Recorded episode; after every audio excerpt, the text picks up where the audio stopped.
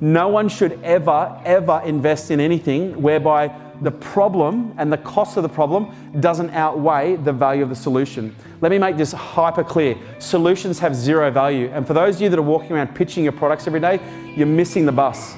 Solutions have zero value.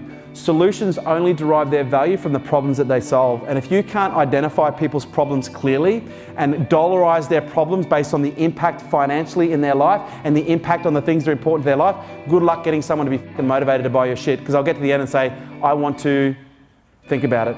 Who's noticed that there is a difference between someone who is motivated to buy and someone who isn't motivated to buy?